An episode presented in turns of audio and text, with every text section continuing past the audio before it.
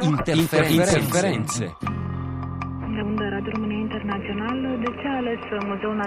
È entrato con noi in studio Andrea Borgnino. Andrea, buongiorno. Bu- e dove ci porti oggi? Buongiorno Azzurra, buongiorno agli ascoltatori. Oggi andiamo in Afghanistan, perché abbiamo avuto la possibilità di recuperare una voce, la voce di un giornalista, si chiama Shoyab Tankar Shakran, è un giornalista di Kilid Radio, è una radio di Herat.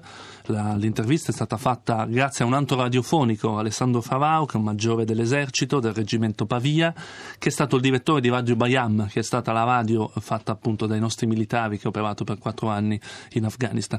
Ha recuperato questa voce perché ci racconta qual è la situazione delle radio in Afghanistan. Noi ne parliamo spesso.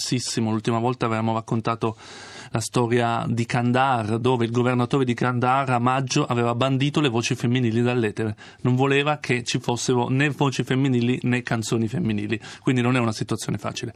L'intervista è interessante perché ci racconta sia delle radio ma anche del lavoro del giornalista. Iniziamo a ascoltarlo, appunto gli ho chiesto qual è la situazione radiofonica nell'Afghanistan di oggi, del duemilasedici.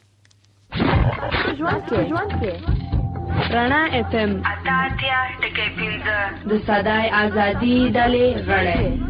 به نام خدا شعیب تنها شکران هستم خبرنگار در حوزه غرب افغانستان. Chi vi parla è Shoaib Tankar Shakran, un giornalista radiofonico afghano. In generale la situazione delle radio nel nostro paese era buona prima del duemilaquattordici, perché grazie a molte organizzazioni non governative e anche alla presenza militare straniera sono stati attivati molti progetti radiofonici, soprattutto nell'Afghanistan occidentale. Grazie a questa presenza erano state attivate diverse emittenti che trasmettevano programmi per i bambini, per le donne, per il mondo della disabilità, il Il tutto grazie a finanziamenti che arrivavano dall'estero. Purtroppo dal ritiro delle forze internazionali dall'Afghanistan dalla fine del duemilaquattordici la situazione dei media e in particolare quella delle radio è peggiorata. I principali problemi sono la mancanza di budget o problemi relativi alla sicurezza. Decine di radio hanno dichiarato bancarotta in tutto il paese. Almeno dieci sono nella zona di Herat. In generale la situazione non è affatto buona. È un peccato perché molte di queste radio affrontavano i problemi di chi, come le donne, hanno pochi diritti nella nostra società.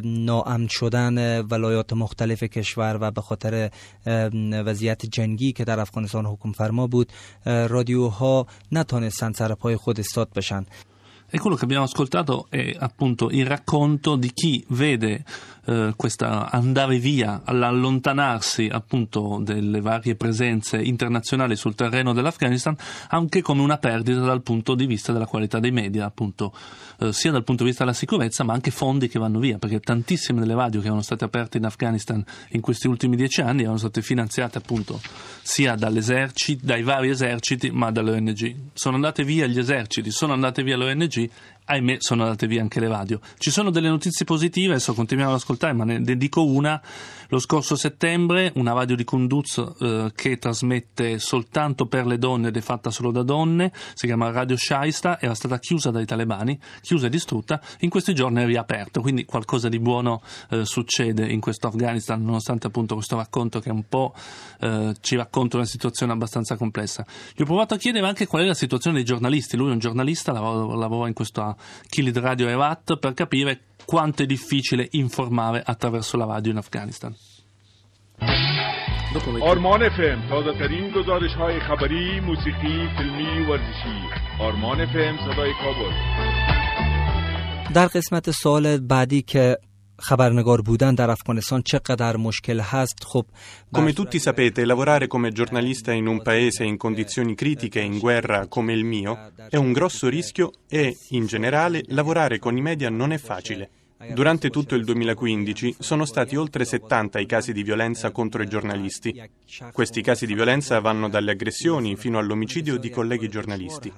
Insomma, non è facile fare il proprio lavoro, ma nonostante questi problemi, i giornalisti continuano ogni giorno a fare il lavoro di informare onestamente.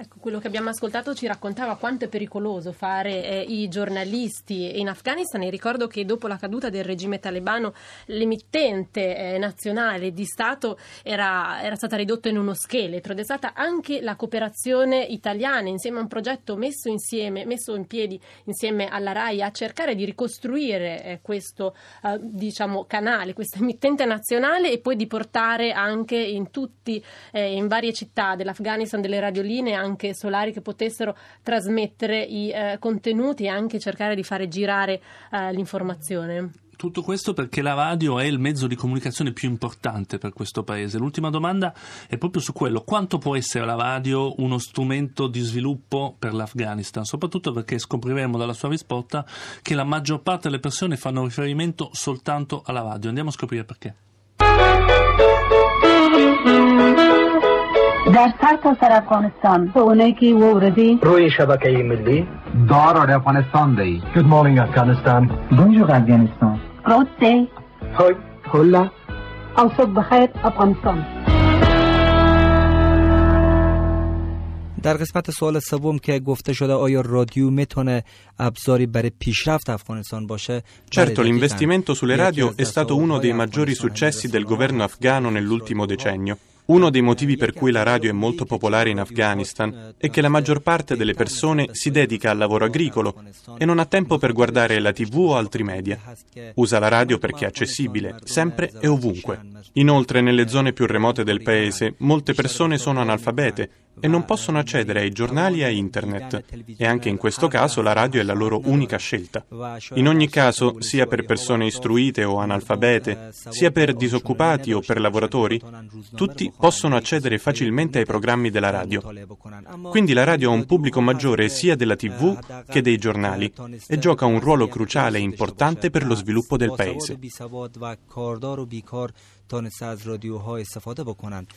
E quindi abbiamo scoperto che la radio è veramente il fulcro dell'informazione in Afghanistan. L'ha scoperto anche l'ISIS. Vale la pena raccontare che non ci sono soltanto radio buone che aprono.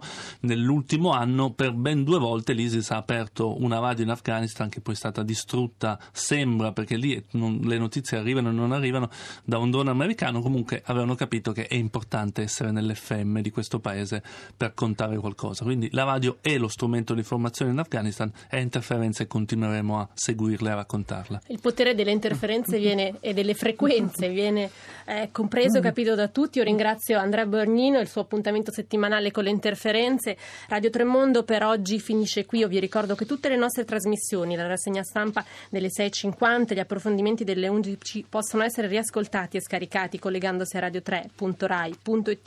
Vi salutano con me alla regia Costanza Confessore, la curatrice del programma Cristiana Castellotti, in redazione Anna Maria Giordano e Giulia Nucci, alla console Domenico Narducci. La linea passa ora a Silvia Bencivelli per Radio tre Scienza. Prima di salutarvi, io vi ricordo che nell'augurarvi una buona giornata, oggi sentirete lo slogan Verità per Giulio Regeni, con il quale vogliamo ricordare la campagna sposata da Amnesty International. E una buona giornata a tutti da Azzurra Meringolo.